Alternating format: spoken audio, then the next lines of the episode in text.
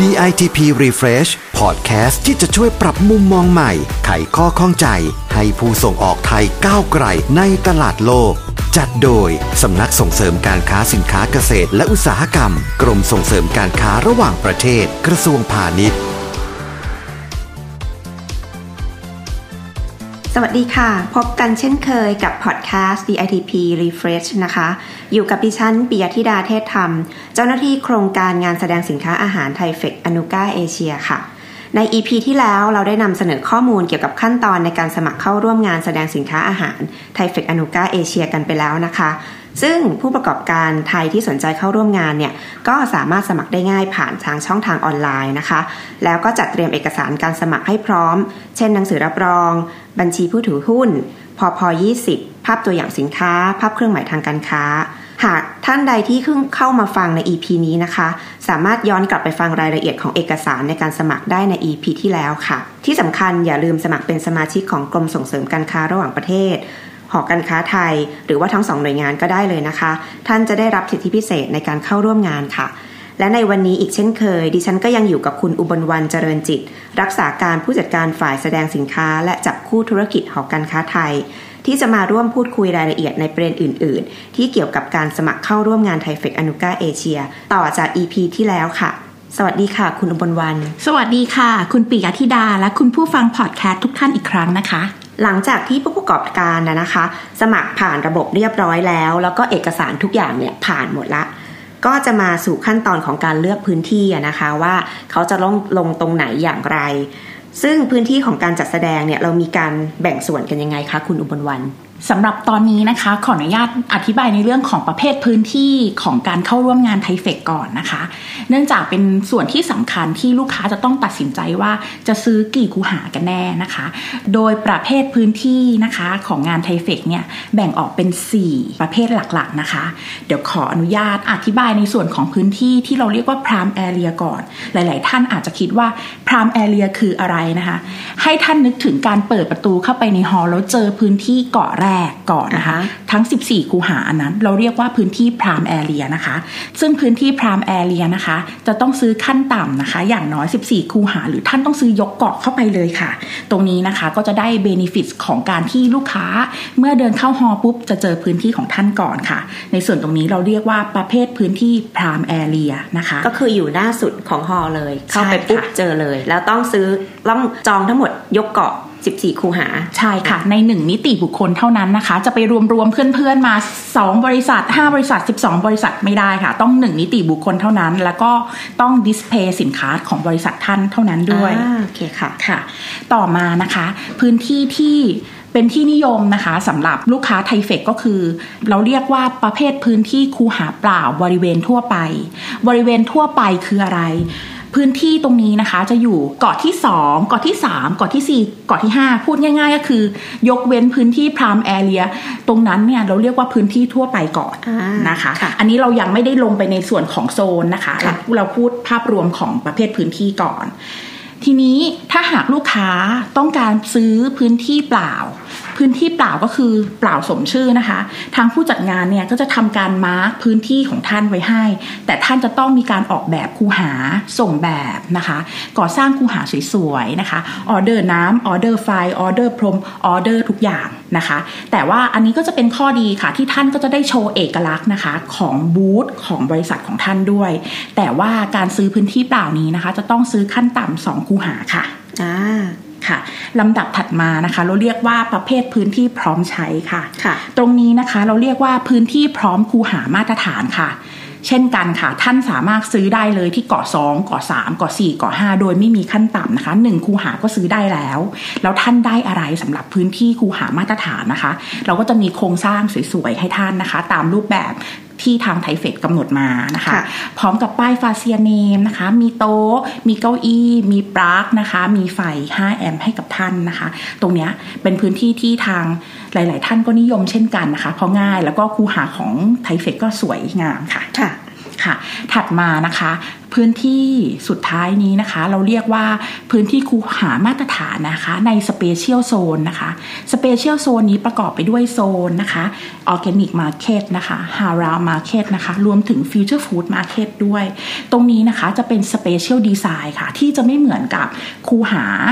THAIFEX มาตรฐานทั่ว ๆ ไปค่ะนะคะ ประกอบไปด้วยโครงสร้างคูหานะคะ เป็น special design ตามโซน market นะคะ จากนั้นเนี่ยก็จะมี fascia name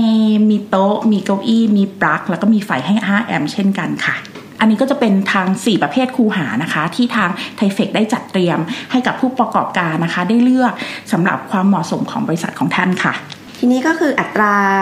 การสมัคร ค่าสมัครเข้าร่วมงานเนี่ยค่ะ จะมากจะน้อยก็ขึ้นอยู่กับลักษณะพื้นที่ที่ใช้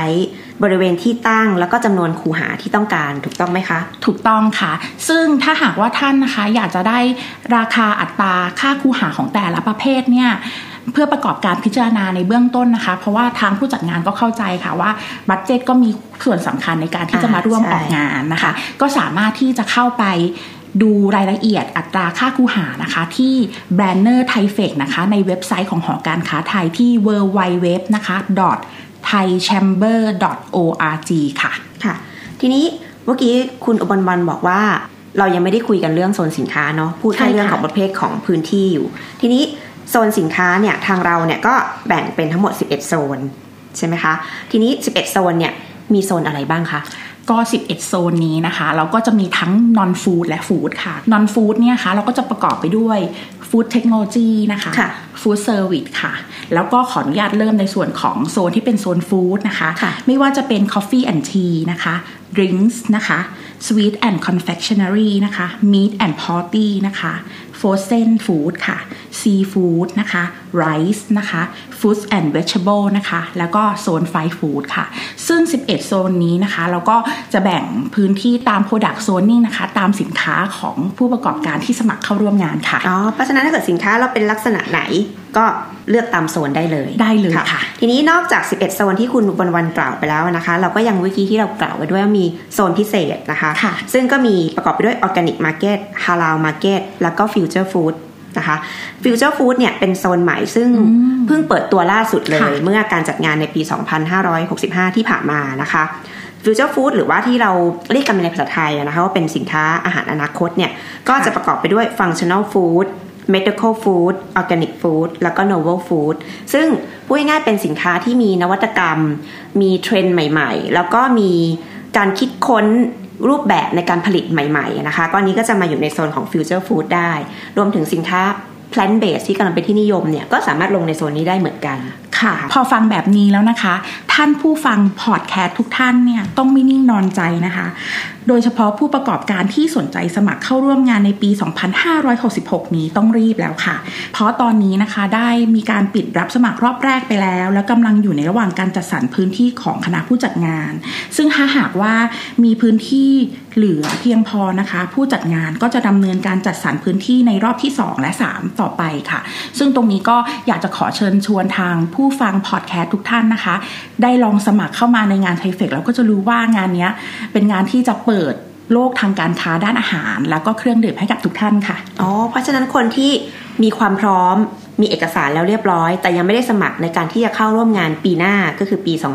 2566 ต้องรีบนะตอนนี้แล้วใช่ค่ะเพราะฉะนั้นปกติแล้วระบบของหอการค้าเนี่ย จะเปิดให้เข้าสมัครเข้าร่วมงานเนี่ยเมื่อไหร่ยังไงอะคะ โดยระบบการรับสมัครของงานไทเฟกเองนะคะ เราจะเริ่มรับสมัครทันทีเมื่อจบงานในวันสุดท้ายนะคะ หรือถ้าหากว่ามีกำหนดการที่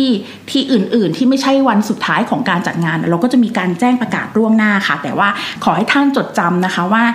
วันสุดท้ายของการจัดงานไทเฟกนะคะ จะเป็นวันที่เราจะมาพบกันในระบบรับสมัครของงานไทเฟกนะคะ เพราะว่าจะเป็นการรับสมัครในปีถัดไปค่ะอ่าเพราะฉะนั้นก็คือถ้าจะเข้าร่วมงานในปีถัดไป วันสุดท้ายของการจัดงานในปีนั้นๆเนี่ยต้องรีบเข้ามาจองพื้นที่ละ ถ้าอย่างนั้นขออนุญาตยกตัวอย่างให้เห็นภาพชัดเจนขึ้นนะคะ อย่างเช่นการจัดงานในปี 2565 เนี่ยที่เราจัดกันระหว่างวันที่ 24 ถึงวันที่ 28 พฤษภาคมนะคะ ดังนั้นเนี่ยในวันสุดท้ายของการจัดงานนะคะก็คือวันที่ 28 พฤษภาคมค่ะ เราก็จะเปิดระบบนะคะ ให้ลูกค้านะคะได้เข้ามาสมัครเข้าร่วมงานนะคะ แจ้งความประสงค์ในการเข้าร่วมงานโดยทันทีค่ะ แล้วก็ระบบของเราเนี่ยก็จะมีการเปิดรับสมัครไปเรื่อยๆนะคะ แต่ว่าเราจะมีไทม์ไลน์ในการที่จะคัดออฟตัวของรอบของผู้สมัครนะคะ ตามวันนะคะ เพื่อที่จะเอามาจัดสรรพื้นที่เป็นรอบๆค่ะ เพราะฉะนั้นคนที่จะเข้าร่วมงานในปีหน้านะคะณตอนนี้ที่ยังไม่ได้สมัครเนี่ยต้องรีบแล้ว เพราะเดี๋ยวพื้นที่ก็จะเต็มก่อนนะคะใช่ค่ะ ทีนี้วิทยากล่าวมาทั้งหมดเนี่ยส่วนใหญ่เราจะเน้นว่าผู้ประกอบการไทยผู้ประกอบการไทยอืมทีนี้ถ้าเกิดว่าเป็นผู้ประกอบการที่เป็นตัวแทนสินค้านำเข้า แล้วอยากจะร่วมเข้าร่วมงานนี้ หรือว่าเป็นบริษัทที่ทำธุรกิจเกี่ยวกับสินค้านำเข้าเนี่ยสามารถสมัครเข้าร่วมงานไทเฟกอนุกาเอเชียได้ไหมคะ แน่นอนค่ะ ทางไทเฟกนะคะ เราก็ต้อนรับ ผู้ประกอบการในทุกภาคส่วนเลยนะคะ ไม่ว่าจะเป็นผู้ exporter ของไทยเองนะคะค่ะ importer นะคะรวมถึง international exhibitor ด้วย แต่เนื่องจากงานไทเฟกนะคะเราก็มีผู้จัดงานร่วมจัดงานทั้งหมด 3 ฝ่ายนะคะ ไม่ว่าจะเป็นกรมส่งเสริมการค้าระหว่างประเทศ หอการค้าไทย แล้วก็ทางโคโลแมเซ่นะคะ ทั้งนี้นะคะในส่วนของหอการค้าไทยเราก็ได้รับมอบหมายนะคะ ในการดูแลผู้ประกอบการในส่วนของ exporter นะคะสำหรับตัวของ importer เองไม่ต้องน้อยใจค่ะและ international exhibitor ด้วยนะคะค่ะอันนี้เราก็จะมีทางโคโลแมเซ่นะคะเป็นผู้ดูแลค่ะ ซึ่งถ้าหากท่านไหนนะคะ เป็นผู้ประกอบการ importer หรือว่าเป็นตัวแทนของ international exhibitor และอยากจะค่ะเข้าร่วมงานไทเฟกสามารถเข้าไปดูข้อมูลในเว็บไซต์ของทางไทเฟกอนุกาได้นะคะ ที่ www.thaifec นะคะขีดตรงกลางค่ะ anuga.com นะคะ ทั้งนี้นะคะขอย้ำนะคะว่าหอการค้าไทยยินดีต้อนรับผู้ประกอบการทุกท่านนะคะ ถึงแม้ว่าเราจะดููแลในส่วนของ exporter แต่ว่าถ้าหากว่าท่านบอกว่าอยากจะโทรมาติดต่อสอบถามข้อมูลจากหอการค้าไทย แล้วก็ผู้จัดงานทุกท่านทางเรายินดีค่ะ ค่ะ ทางกรมก็เช่นเดียวกันนะนะคะ พูดง่ายๆคือเราสามฝ่ายร่วมมือกันส่งต่อข้อมูลกัน ไม่ว่าค่ะจะยังไงนะคะ แล้วก็ทำงานร่วมกันอยู่แล้วนะคะค่ะเพราะฉะนั้นสำหรับวันนี้นะคะ ก็เต็มอิ่มกันเลยทีเดียวนะคะสำหรับผู้ฟังที่สนใจอยากได้ข้อมูลเกี่ยวกับการสมัครเข้าร่วมงานแสดงสินค้าอาหาร THAIFEX-Anuga Asia ทั้ง 2 episode นี้นะคะ ผู้ประกอบการรายใหม่ๆนะคะ ที่อยู่ในกลุ่มธุรกิจนี้ ไม่อยากให้พลาดกันเลยนะคะ ที่จะเปิดโอกาสตัวเองเข้าร่วมงานนานาชาติแบบนี้ค่ะแล้วจัดในประเทศไทยของเราด้วยนะคะค่ะนอกจากจะได้นำเสนอสินค้าและบริการให้กับผู้เข้าร่วมงานหรือว่าวิสิเตอร์ที่เดินทางมาจากทั่วโลกแล้ว ท่านจะยังได้เห็นถึงศักยภาพในการผลิตสินค้าอาหาร เทคโนโลยี การบริการต่างๆ ที่เกี่ยวข้องกับอุตสาหกรรมอาหารของไทยที่หลากหลายมากๆด้วยเช่นกันนะคะ คุณผู้ฟังสามารถติดตามพอดแคสต์ DITP Refresh ได้เป็นประจำทุกวันอังคารและวันศุกร์นะคะ และเพื่อไม่ให้พลาดเรื่องราวที่น่าสนใจ ฝากกดติดตาม กดไลค์กดแชร์ให้ด้วยค่ะ หากมีข้อสงสัยประการใดหรือต้องการข้อมูลเกี่ยวกับการค้าอื่น ๆ เพิ่มเติม สามารถเข้าไปดูได้ที่ www.ditp.go.th หรือโทรมาสอบถามที่สายด่วน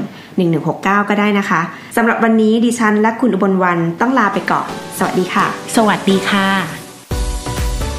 ติดตามข้อมูลข่าวสาร และกิจกรรมการค้าเพิ่มเติมได้ที่ www.ditp.go.th